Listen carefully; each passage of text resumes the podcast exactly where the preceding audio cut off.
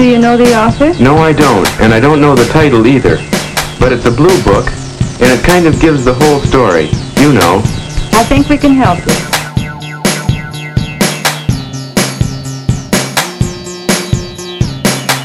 Have you a real love of books and learning? When you have these two important qualifications, love for books and love for people, you may well consider the vocation of a librarian.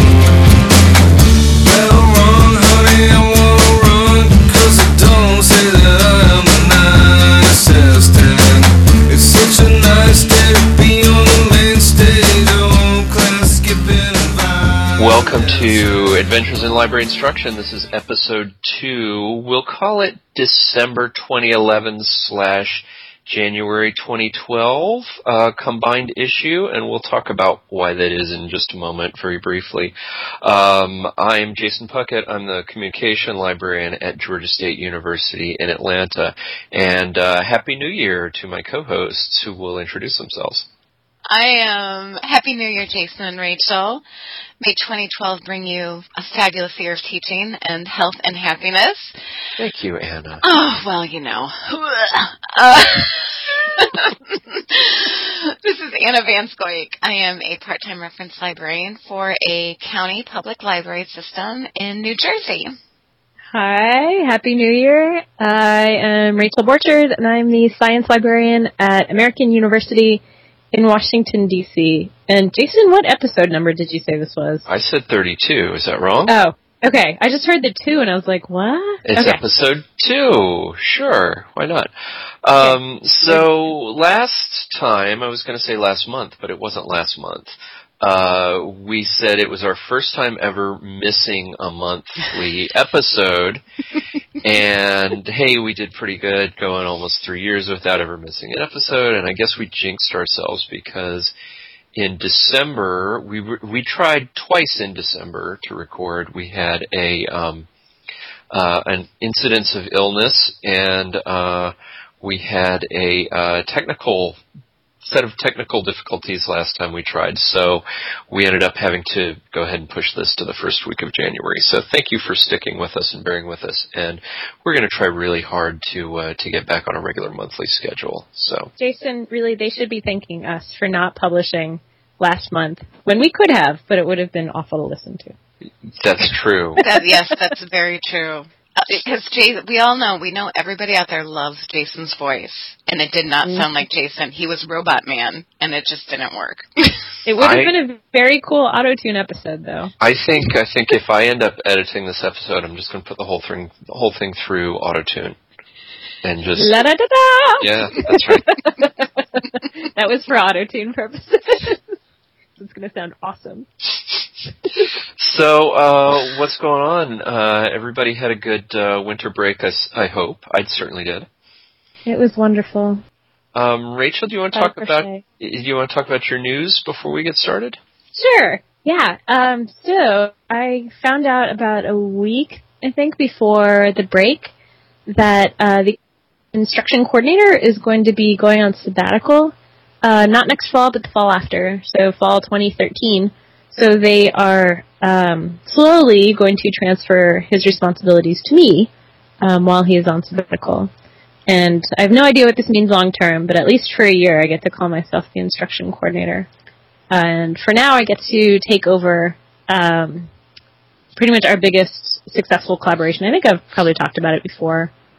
Um, it's our first years, and you know, we have really every professor gets matched with the librarian. Um, so it's a really great program to work with, and I'm super excited because I love college writing, and I always have lots of ideas for it. So that is my news. I have no idea. I assume I'll still be the science librarian too. That's really that's really awesome, Rachel. Congratulations. Thanks. Thank you. I'm really excited because you know I love instruction, obviously. So, yeah, we'll see what happens. I'm sure you guys will be hearing more about it. I think the nice thing about it is that you have a year for transition. I know that was I, I'm I'm amazed at how early the instruction coordinator, you know, um, was aware of future planning and succession. So You know, I guess for a year sabbatical, you really have to plan way ahead. But uh, yeah, I mean, we we talked about that when you first told us. We were sort of amazed that uh, uh, you had that much lead time to transition. So Yeah, and That's- and Alex is so good at what he does, and he knows so many people there that it's going to make it so much a lot easier to be able to learn from him rather than fumbling my way through it. So Which, when you Yeah. think about it, when a lot of people, I just know that when I went to the instruction coordinator co- coordinating position in a previous position, I kind of got in there.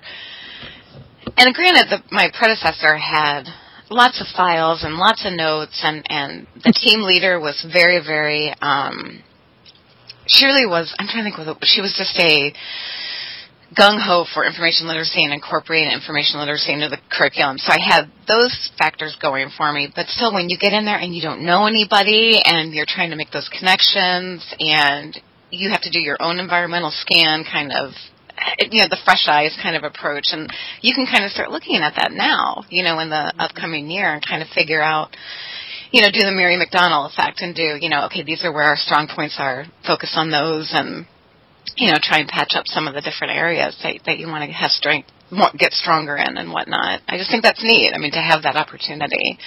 yeah, I just know so many people get in their first year, and after their first year, they're like, I have not accompli- accomplished anything I wanted to. Because you're I'm just, you're trying to learn your way around. and I'm sure mine will be no different. But, But um, you'll and have even just you'll have like a year of mentoring to Yeah. to kind of ease you into it, which is fantastic. yeah, it it is really nice to have someone there, um, especially just to have discussions about um, the culture, you know, of the people that they've been working with, and maybe like specific tactics to take with different people and things like that. Because you'll never find that written down. So I'm I'm very grateful for this period of transition. They couldn't have picked a better person. I'm excited for you. Thanks, guys. Well, you're going to have lots of material for the podcast coming up, right? Yeah, definitely. Stay tuned. Cool. um, I just have a quick, if if we're done for the moment talking about that, I just have a quick announcement. Um, I've mentioned a couple of times on the podcast before the um, Zotero continuing ed class I do for Simmons College online. Um, it's coming up in February. Uh, as far as I know, there's plenty of room in the class. So uh, if you're interested in that, uh, we'll put a link in the show notes. But it's it's a continuing education class. It's entirely online. It's entirely asynchronous, so there's no class meetings, and it's kind of everything I know about Zotero in a month. And you get a free copy of my book uh, in ebook Ooh. if you register for this. Yeah, because I use it for um, I use it as the textbook. So anyway, uh, I'll put a link in the show notes. But I just want to mention that in case anybody's interested. Oh, you know what? One thing I do want to mention. Did I talk about the? I know I talked about um, instruction boot camp. Boot camp. that- I was just going to ask what happened Yeah. with boot camp. yeah, did I not? I guess I didn't get a chance to talk about that because it finished the first of December, and we haven't managed to do an episode since then. Yeah, so let me talk about that real. It went great. This was the class, also for Simmons College, that um, I, I co-taught with um, a friend of the show and my colleague Sarah Steiner, and it went great. Um, we just got the feedback literally yesterday. We got the the course feedback from the students, and everybody really liked it. We were so pleased. We've got some ideas for next time. Um, several people said they wish it were longer. Uh, which How long was it, Jason? it was a month long. All Okay. of the Simmons classes are a month long, and um, so we're we're talking to Simmons about what we should do about that. Either um, uh, you know maybe cut down the content a little bit. Um, just to make it more manageable, because some people said they had trouble doing everything in the amount of time. Um, but also, we're we're trying to figure out if there's some way they will let us do a class that's longer than a month. So I'm not sure if that's going to be practical or not. But we are doing it again in May, so I'll I'll bring it up again um, in the spring when it's coming cl- closer. So, uh, but it went great. Everybody said they really liked it. We did like a unit on. I, I've said this before, but we did like a unit on um, uh, instructional outcomes. Uh, a unit on assessment, not in this order, a unit on um, instructional technology. We talked about videos and libguides in that um, and um, uh, I'm forgetting something. Oh, uh, hands-on in-class uh, slash active learning activities. So we have some good ideas uh, for how to make it better next time, but uh, we're really pleased with how the the initial run of Instruction Librarian Boot Camp went, and we had uh, we had a good mix of like I, we had a couple of library school students. We had um, a couple of recent graduates. We had some new instructors, and we had some experienced instructors who just wanted to like work on their um, their I guess their theoretical foundations and beef up their skills a little bit. So we had really exactly the kind of mix that I was hoping we would have. So yeah, it went great. Congratulations. Thank you. Um, yeah, and they've asked us to do it, do it again. So uh, I think May is when we're doing it again. So that's all. More about that later. Sounds good. Cool. Rachel, you have a topic you want to talk about this month. I do. So, uh, I guess to set the context for this, uh, I've been thinking a lot about workshops lately, and I'm not sure why. I guess just as a different way to reach people. Like we're starting to do some new workshops about um, like preparing a tenure file and stuff like that. And I want to, well, I guess this kind of came up as a result of my teaching for the past semester as well. But I am preparing to do a workshop um, with a, a schmaltzy title. But the idea is to teach, well, it's What- like what's the title? search in an hour or something like that. Um, but to teach not only the how to's of how to search database, but to really delve into the critical thinking behind how to search things and how and I'm, I've come to realize more and more that that's what I really want to be teaching people, um, almost more than the the things like like those things are, are great too. I feel like the more that they can think like us, the better their chances of of success. Since I keep seeing people make the same mistakes over and over again, you know that technically they'll have the boolean operators and all that stuff just fine, but what they're searching for is still way off base, you know. And so they need to to tweak it, or they're not looking at their results and updating it, or you know what I mean? Just all these kind of critical thinking errors. So, what I wanted to talk about is how do you teach? It, it's almost the art of search and the how to of searching. Whew. Okay. and how do you do that in an hour, right? Yeah, I, yeah, because I think part of the, my problem is I don't remember how I learned it. You know, I feel like because I'm thinking back to like as an undergrad when I worked in libraries, and I feel like I always knew it, but that can't be possible. I'm I'm not I'm not a genius, so I must have learned this somewhere along the way. Or is it just something that takes tons of practice and can't be taught? Well, to some extent, I mean, we're not geniuses, but we are kind of freaks because we ended up becoming librarians. So we, we we do kind of have librarian brain to begin with, and that's that's what makes it one one thing that makes it hard to kind of figure out what the thought process is. Um, I saw something recently, and I'm trying to remember where it was, and I don't know if it was like best Google tips or, or something. And one of the things they said was don't ask Google questions. You know, think about what words your your results are likely to contain and search for that because apparently a lot of people type questions into mm-hmm. Google, which seems like a strange thing to do. And that's I had sort of that a moment of, of librarian brain disconnect. I'm like, I wonder if that's how most people think who aren't used to spending all day searching for stuff. Um, but And that's that's kind of an example of, of the sort of thing you're getting at. Yeah.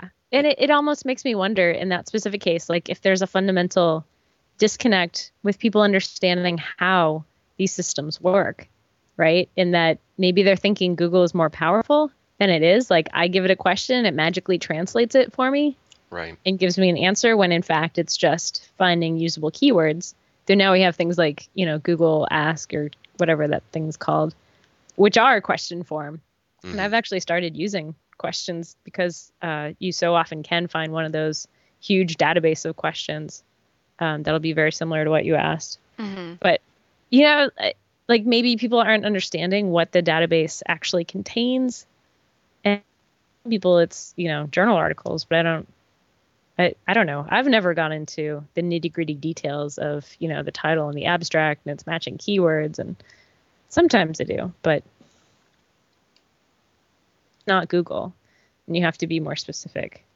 But I don't know. I feel like I'm not conveying that the the gestalt, you know, of how to translate my knowledge to other people. Well, I brought up Google just because, like I said, I had I had run across this thing recently, but um, I mean, it's the same kind of stuff. Mhm. If we're we're talking about databases, um, when you brought this topic up, now I didn't know you were thinking in terms of a one-hour workshop, but this is what I thought of that was relevant to to me right now. Um, this semester, we are all, we being all the subject librarians, are all working on instruction plans. And this is going to be kind of a, a couple of page document that's kind of an overview of what we, how we approach our instruction for our our departments of responsibility. So like for communication, I'm I'm going to come up with a list of all of the classes that I do instruction for and you know just make some notes about what I cover in each one and we're supposed to come up with some ideas for you know document how we're going to assess these learning outcomes and things like that. Um, but what it made me think what it kind of has has forced me to take a step back and realize is that i'm not i haven't been thinking in any kind of systematic way about what are you know the foundational things that I should cover with this class and that build on that for this higher class on the assumption that the lower class. I mean to some extent I do um, because I you know I sort of figure out what is their assignment and and you know what should I be showing each of them each of these classes. But I haven't really thought in terms of kind of taking a step back and looking at the whole program. These you know these uh, this level needs this set of skills and by the time i get to the next level i should have hopefully seen them already and shown them how to do these things and build on that. So i was thinking in terms of uh, uh, you know kind of a, a, longer programmatic kind of thing. You're talking about a very brief um, workshop environment which is um, sort of different, but it's it's kind of the same idea though that that there are certain things we need to show people before they're going to be competent at at doing this next thing. I don't know if that made any sense at all, but I think it all kind of blends into the same picture. I think, regardless of if it's one um, hour or you know four years through college, my the basic question is how do we teach this stuff? Mhm. Like, I find myself so often resorting to just nitty gritty details of this is how you use this database, this is how you retrieve this article, you know. And and in the past semester, I've started. I think I told you guys that I'm I'm liking the um, gives me a topic on the spot, or I think of a topic but I don't search it beforehand hmm with them on the spot of oh no i'm getting these articles that have nothing to do with it that we brainstormed earlier or hey i just found this keyword let's add it in you know maybe i should restrict the years that kind of so that they kind of see my my mindset of what to do after you have can figure out and make it better right. And I've done some of that in class. I've done some of the kind of um, uh, you know improv topic on the spot, and it, it works well if you're using their topics because it immediately makes it more relevant to them. But I'm wondering if we should think this process through more, like which I think is what you're getting at, is kind of um, uh, you know what do we want to illustrate to them? S- you know, um, even uh, kind of back up to something more fundamental, and not just kind of on the fly talk them through our thought process, but uh, but actually, you know, consider ahead of time what what is our thought process when we're sitting down to do one of these. and ultimately how do i get them to do this Mhm. you know Right. because I think they can watch it and they can understand what I'm doing, but I have never seen someone then do it. You know, because usually I walk around and I see what they're doing. And I've seen And- them type questions into Yeah. academic search yeah. Premier. After I say, okay, let's statement topic, let's pull out the keywords, and then we usually brainstorm them. Yeah, it's like, eh, should I be so they can see how poorly it works, or I don't know. I just feel like it's not like I'm teaching, not learning it, or maybe I'm not teaching it. I don't Yeah. know. I just think I keep going back to. I want to say it was Roy Tennant that always said this. He was it Roy Tennant. He'd be like, librarians like to search, everyone else Oh. likes to find. Yeah, we've all heard Yeah. that. Yeah, sure. I haven't. It's new to me. I don't know why Sorry. Roy's coming to coming to mind, but I, and I, I you know I'm trying to because I'm going back to grad school, my first time in grad school, and this is when I was using ERIC, and it wasn't the you know it was like prompts. It was basically using DOS commands almost trying to mine this database. And I just got it. I mean, I can't, I cannot think about, I'm trying to think about how did I, and this was before Google. I mean, maybe we're all Googlified and we just, because Google does make it easier in a lot of ways. I mean, again, how many, they've done all this research and all these studies. How far do they look on the page? Are they even analyzing their hits that they found? Are they just clicking on the first one and going with that one? Um, I, I, I guess I'm, I'm really having a hard time wrapping my head around it. I've seen I've seen students type questions into the catalog, into the library catalog. Now, not not recently and not often, but I, I do remember a student actually typing in something like uh, she was looking for books on women in ancient Egypt, and she was typing in something like "What was the role of women in ancient Egyptian society?" Something like that. So, yeah, I mean, even with something like like the OPAC that we think is well, I don't know if we think it's straightforward or not, but something that that it seems obvious that that somebody should should be able to understand what kind of information is in there. And maybe Um, let them struggle with it. Yeah. Yeah, I mean, because you can go up there, you can talk about how you can tell them it's different. It's a different structure than than Google. That this database holds a certain type of information. You can go into the whole scope and context of the database, and with that, how you search it. But then, thinking of an active exercise, you can go through and have them pull out the keywords and type those in and do ands and ors or whatever. And I mean, maybe, yeah, I don't know. I don't know. My head hurts trying to think about it. I mean, maybe, maybe they get success through failure first to start thinking You know- about it critically. It does make me think of one other thing is I wonder if having like a an actual worksheet would help. you know, and I hate worksheets generally, but like maybe forcing them to go through the same steps as a class. I You used know, to do so right- worksheets. Yeah. I, I hate them too because they always seem so cheesy and artificial to me. Um, what what I have done sometimes is, and this can be a good discussion starter in class, is um, like Anna was just saying, have them you know have them fail first, um, because that can be a great way to show them what you're doing, what you think you know is not actually working all that well because they come in so often they come in thinking, oh, I already know how to search. Why do I need to know this? But if you have them go into the database and you know tell them, just tell them find one article on your topic, um, and they go in and they can't find anything, that brings into sharp focus for them. Hey, maybe I don't know as much about how this works as I think I do, and and that can sometimes, um, like I said, it can start discussions sometimes because they'll at least raise questions at that point, but it can also um, kind of you know get them to to pay attention to hey, how is this different from what I think I know already? Yeah. Sometimes Yeah. I also, yeah, yeah, I don't know. Because I, I mean, there. I think it's such. I think it's like nailing Jello to a wall. There are so many factors in place here. Because if you think about a database's interface, there's a lot going on on that one page. It's there's a lot of um, a lot of links, a lot of you know advanced search, search, um, publications uh, about this database. There's a lot going on there, and I just know even in the classes I've done through the public library, when we've talked about doing consumer research, I'm like, okay, we want to search the publication consumer reports. We're in this database. How would we get specifically to that publication?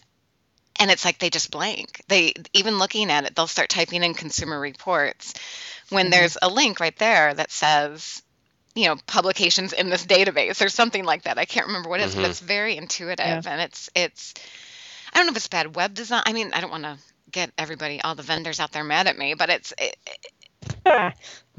it is bad web design.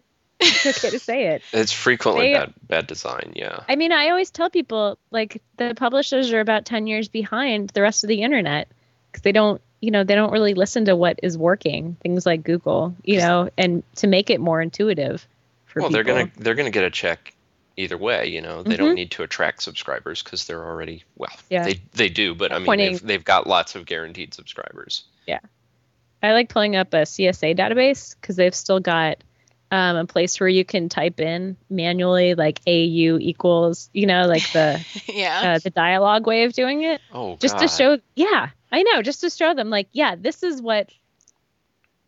Like they think it's a step up that there's other alternatives to using this, which you know it's so backwards thinking to me, and especially thinking to the students. But again, should that be part of the them sitting down in front of a database and them think, you know, that that kind of that natural progression and thinking, okay, this is I need to talk this database's language. This isn't Google. I'm going to talk XYZ, you know. Yeah, and to me it seems like the solutions that like cramming more words into it, spellings, or changing their topic.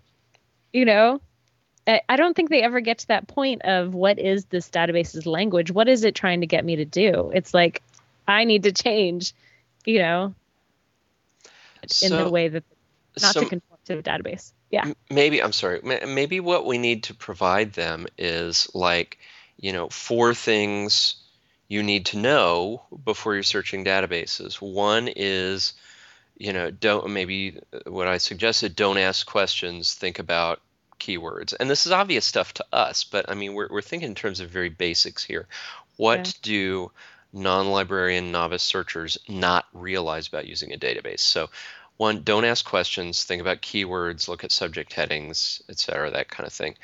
Um, you know another thing could be more words equals fewer results um, I always say that less is yeah, more. yeah yeah. Less yeah, is more. fewer words you'll get more results more words you'll get fewer results and if we can explain why that is explain the logic of of that to them i don't like using and and or and i don't like using the word boolean uh, with students i think it just confuses them further but if you can explain the logic of why more stuff typing in more stuff gets you less stuff back which seems backwards I use Um, Boolean as much as I possibly can. do you I use Really? subject heading as much as I can. No, you guys. well i i don't know maybe i'm doing it wrong I actually do mention it. I tell them like we've got these three words, and then I tell them these are the Boolean operators, and I always say so you can tell anyone uh, if anyone asks you what you learned today. I learned Boolean operators and sound very smart. Do you guys ever watch the um there was a sitcom, uh, not a sitcom, there was a show on called Greek. I don't know if you ever saw it. It was on No, ABC. Family. And it's about these kids. They're at some random college in, in Colorado, and I'm sorry, in Ohio. And this one kid goes to do research on another, on a classmate, and he comes back and he tells them all this information he found. And and the guy says, How did you find all that? And he's like, Well, I went onto the internet and I did some ands and some ors and some buts and some knots. He says, he said, you know, the internet's pretty powerful once you get a, once you put some Boolean operators in there. And I was like, oh my god, wow, there must be a librarian on staff there. I wanted to have like that snippet to like show in class, you know, like just like a little. But I mean, that's the only time I've heard it, like in everyday whatever. I- I must have I must have talked about this before. The professor who asked me about bouillon operators, as in soup. beef, chicken, and vegetable. Yeah, she she asked me that in class, and Did and you say you had the low sodium variety? yeah, right. Well, fortunately, she had a very good sense of humor about it when when we um uh, just when we cleared up the terminology. Let's say she she thought it was pretty funny that she had always thought it was bouillon operators. So Oh, that's really. uh. I'm not sure. That's one of those you know like misheard song lyrics that you never question. I guess you know. Yeah. Never, never occurred to her to ask why it's called a bouillon operator. Anyway, Big old jet left a light on. I don't know why it's called Boolean. I mean, it makes as much sense as Bouillon, right? um, Boole is the guy's name that invented it. George Boole. well, okay, that's random. In my world. to go back to strategies in the class because we can list off okay these are the four things that you need to know And I made up the number four, by the way. I, don't. right Three and and I, I understand we're working totally on a it's like we're planning a class together right now we're just kind of going through things that we'd want to do i always find that analogies work what kind of analogies could we use in this kind of aspect the first thing i'll start because I've got an idea. That's why I asked the question. Or should I answer my own question? Is that rude? I don't know. Answer, because I don't have an No, answer. do it. Do it. I do, but go. I always compared the new date a, a database we go into like a country. I said these are all the databases they have. It's like different countries, and you can go in and you mm-hmm. have to talk the language of that database. You can't go to Italy and start talking Russian. You could, and you'd probably get some results. You know, you'd find out where the bathroom was. but I would always talk about how each database has a different language that you have to talk talk to the database to get the most to do, use it the most efficiently and effectively. Sure. So the the analogy I use most often, I'm pretty sure I got from you, Anna, but it's the uh, comparing databases to stores and how we talk about that's yeah. too. Um, and re- recently, about because we were talking about Walmart, and then like I used the store, right? Like all the socks you could ever want, but nothing else. And then some envi- sorry, the environmental science database. There was one that's like large, but then it's all around. It's not the sock store because it's bigger than a sock store, but it's not Walmart because it's all of one type. Um, and so we came up with um, shoot now I can't remember the name of it that hunting superstore Cabela's. Is that right? Yeah, Cabela's. My, my father-in-law always gives us presents from there.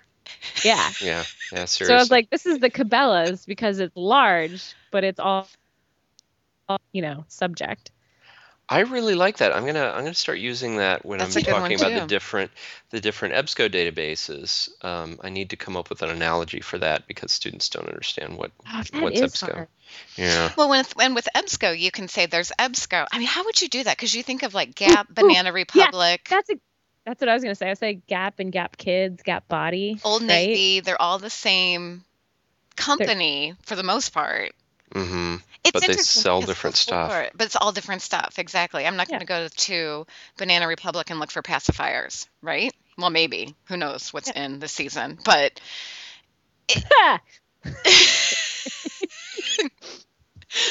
But I think it's interesting if you think 10 years ago, there really was no brand name recognition thing kind of going on. I don't think. I mean, you could have said EBSCO host and people would have looked at you like you were crazy. You could have said LexisNexis and people would have looked at you like you're crazy. Now students come to the desk and they say, I want to search EBSCO host. Mm-hmm. Because that's, I mean, they, uh, it's a brand recognition thing now at this point, I think. yeah.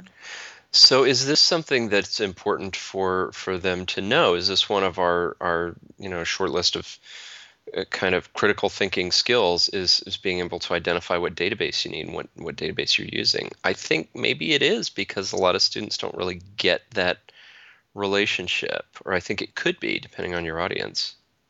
I think so. And I think that if we're using a more subject specific database, I can use much narrower terms Okay, and expect to find them than in something like Academic Search Premier, where it's more the popular um, audience. Sure, and I'm I'm thinking of my, my journalism history class where we've got them using a communication database and a history database, and I tell them if you're searching the communication database, you may need to throw in the word history in there. If you're using the history database, you don't need to because everything in there is going to be historical related. Right. Yeah. Yeah. Right.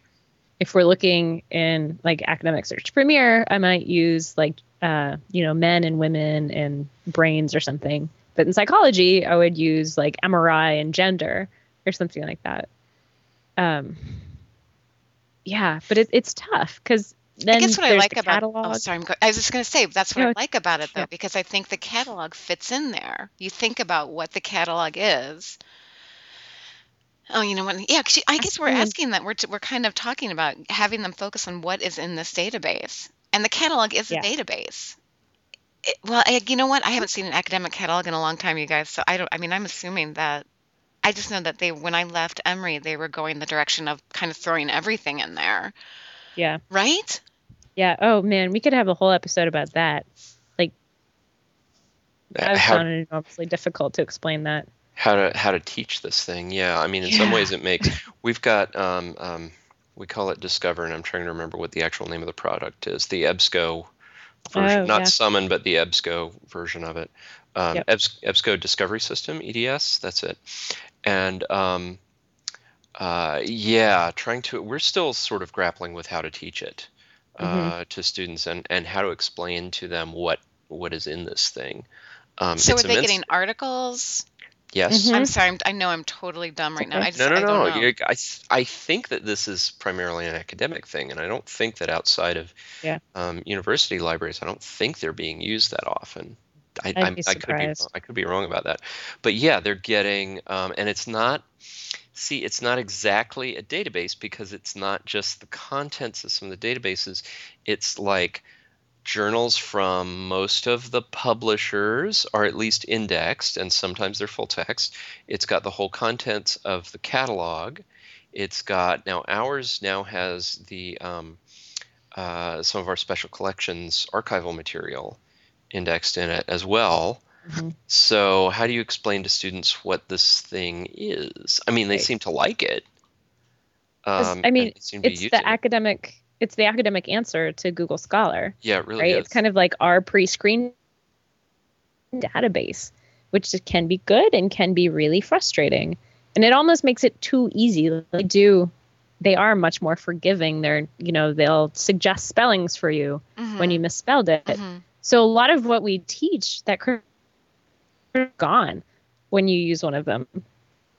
Do you think they're understanding what I they don't find in there? I mean, you're saying they're finding books, they're finding archival materials, they're finding journal articles. I mean, do they? That's a whole nother aspect is I'm to the critical thinking, the different types of information that's types out there. of there. information and what what information you need. I'm not sure they always do. I don't know for sure, um, but I, I'm not sure that they always do. That it's not always obvious what's a book, what's an article. Mhm. I mean, they're labeled, um, and if you point out the label to a student, they'll go, "Oh, okay, I get it."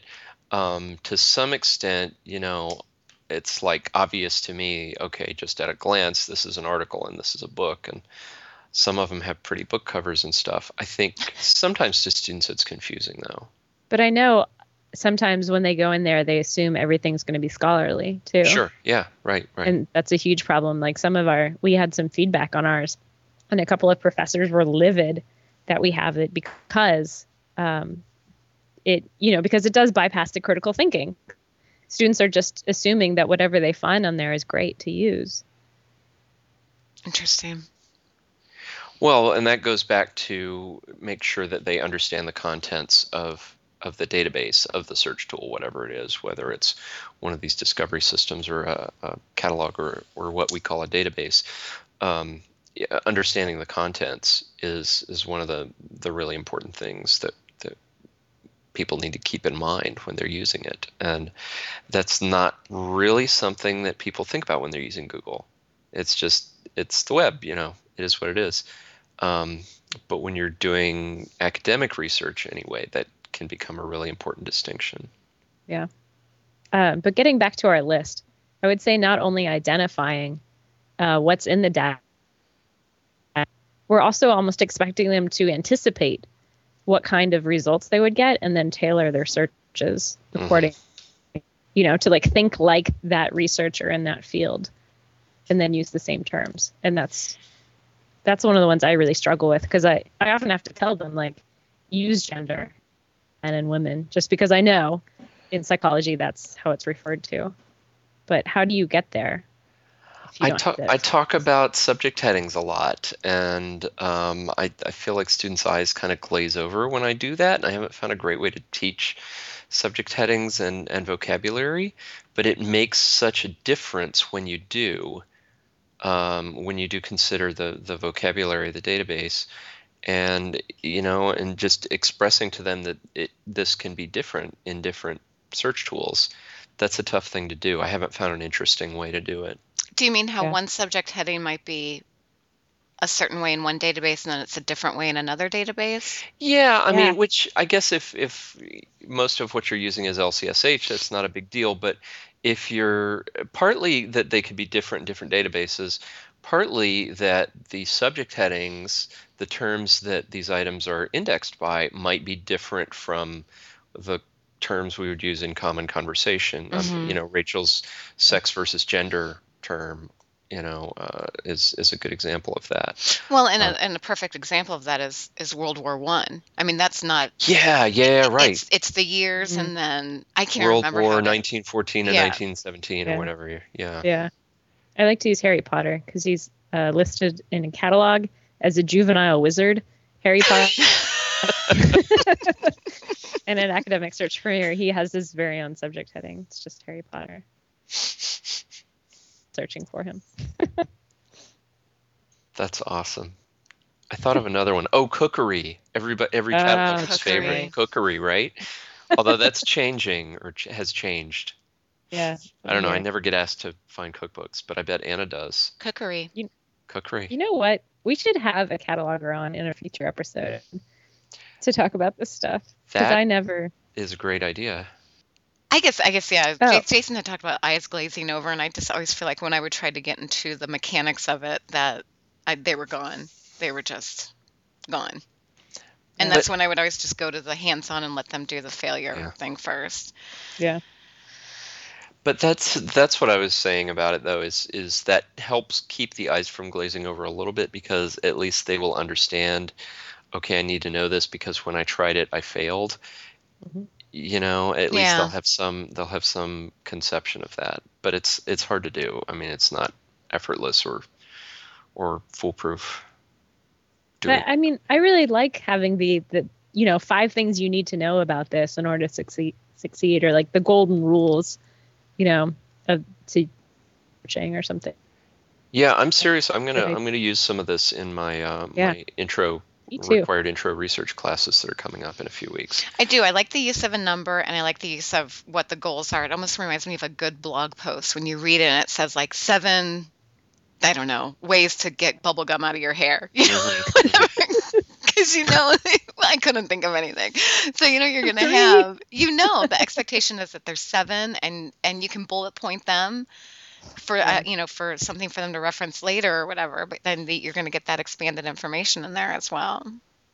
But I, and I can see easily applying this to other like because one of my other big ones is um, when you're using Google to find a mix or whatever.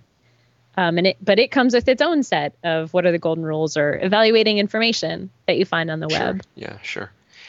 Is one of the things that um, Rachel's and my students need to think about is one of those things um, talking uh, determining peer-reviewed status of items Right. because that comes up a lot, or is that more nitty-gritty than what you're talking about, Rachel? I mean, you're talking about the the big picture stuff here, really. I mean, that's a little more cut and dry because it's you can develop a very definite list. If you Yeah. follow the list, you're going to get Yeah. the right answer. Where you know some of my stuff, I think it it does just take right. You know that if done your first search and you failed, knowing how to fix it, always intuitive. You know, or something that you can explain with a couple simple rules because it depends on how they failed. You know, and there's a million ways to fail but I think it's a good start. You know, if you can kind of cut out ways um, in which they have been failing, maybe it Mhm. makes it easier. And it's a good start. I'm actually Yeah. trying to think. It's kind of a. It, it's interesting because it's. I'm starting to think about our catalog and how our catalog is almost counterintuitive when you're searching it now. We just changed interfaces, and the way it works is it's just it's it's different than any other web-based catalog I've used before. And um, as a librarian, I struggle with it because I want the I want to be able to use the ands and the ors and the whatnots and and uh, I, I more times than not, I get people coming to the desk saying, "I did a search in this catalog and I got nothing," and they were looking for, you know, Harry Potter for an example. hmm And that's and it's kind of okay. Maybe the database interface is kind of funky, but it, it's making. me- I, I need to think more about how can I some of the analogies that I can use and some just more the critical thinking so that they can because you want them to be able to use the catalog on their own because they use it at home all the time. Um, and I don't know. It's just it, I'm trying to think of it. I, I'm just kind of talking out loud right now. Yeah. Sorry, but it's um Okay. I think something else something else I refer to sometimes is the relative intelligence of like the catalog, the database. Like Mhm. I, I always say PubMed's a very smart one. It does a lot of the thinking for you. It's very Mhm. forgiving. And then the catalog I say it's not very smart. If you don't or like Web of Science, which exactly how it wants it, it doesn't know what to do with it. You know. So I, I kind of say like you have to supply the intelligence and know how to do it. I don't know if that helped. Right. No, that I think that makes a lot of sense. Um, and you know, even if you're just talking about one, I mean, we're not usually, I'm not usually comparing databases to a an audience uh, to a class. I'm usually saying this is the one that you should be using, or this is the maybe the the two or three that you should be using. Um, and in my case, they're almost always EBSCO. So I'm not usually comparing them, but if you can just talk about how smart this database is, how many, you know, what kind, what level of suggested help it will give you, and things like that, that can maybe cause them to cause the the students to think about it more. Yeah. I like I like that. Yeah. or even things like how the related terms work, right? Like yeah. Right. Because in some databases it's excellent, and some all it's doing is like taking your keywords and, or that's relevance, relevance ranking Yeah, yeah. errors, or you know, like explaining that I think maybe helps them understand what the limitations of the database are or the strengths. Either way. Did that make any sense? Sorry. Yeah, no, it absolutely does. Okay. And again, but Yeah, it, yeah. it, it does. But I think again, it's sitting down. So uh, we're we're so programmed to just sit down and start typing things in. And I think, I mean that. And I'm not saying sit down and stare at the computer for 10 minutes, but I just think sometimes you just kind of need to take a breath and, you know, think about what you're going into search at that time. It's a split second thing. The context, I guess. hmm Thanks, guys. Is is that a wrap up point? Yeah, I well, I am content. Well, no, I think I yeah, because we've got a list of things. Uh, yeah, I actually, I yeah, I'm happy with what we come up, came up with. I got some things to think about, which I always enjoy with our conversations. totally. Well, no, this is this is good timing for me because in two or three weeks my my instruction crunch starts, and uh, so this is a good time for me to think about what what I'm going to be doing differently this semester. I will let you guys know what I end up doing for the workshop, but I really like the idea of making lists. So I'll think about it. Make it exciting. When you leave here, you're going to know the five things about X, Y, Z. We'll see. I had to resist putting a uh, a Z at the end of skills. Better skills. So I wanted to make it flashy. Mad, mad skills. Mad skills. Uh, we'll see if anyone actually comes. Yeah, the the kids love slang from ten years ago. I find. Absolutely. Yeah, yeah.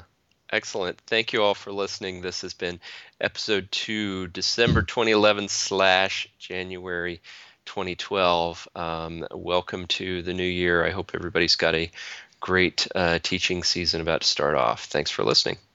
Adventures in Library Instruction is produced by Rachel Borchardt, Jason Puckett, and Anna Van Scoyoc. It's released under a Creative Commons Attribution Non-Commercial License.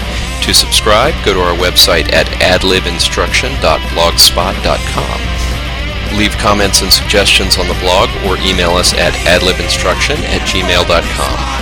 Our opening theme song is Dropping Out of School by Brad Sucks, and our closing theme is Higher Education by the Napoleon Bonapartes. Both are available at magnatune.com.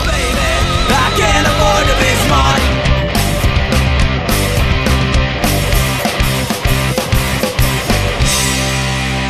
Contact the library schools and the American Library Association. They are able to give you valuable advice.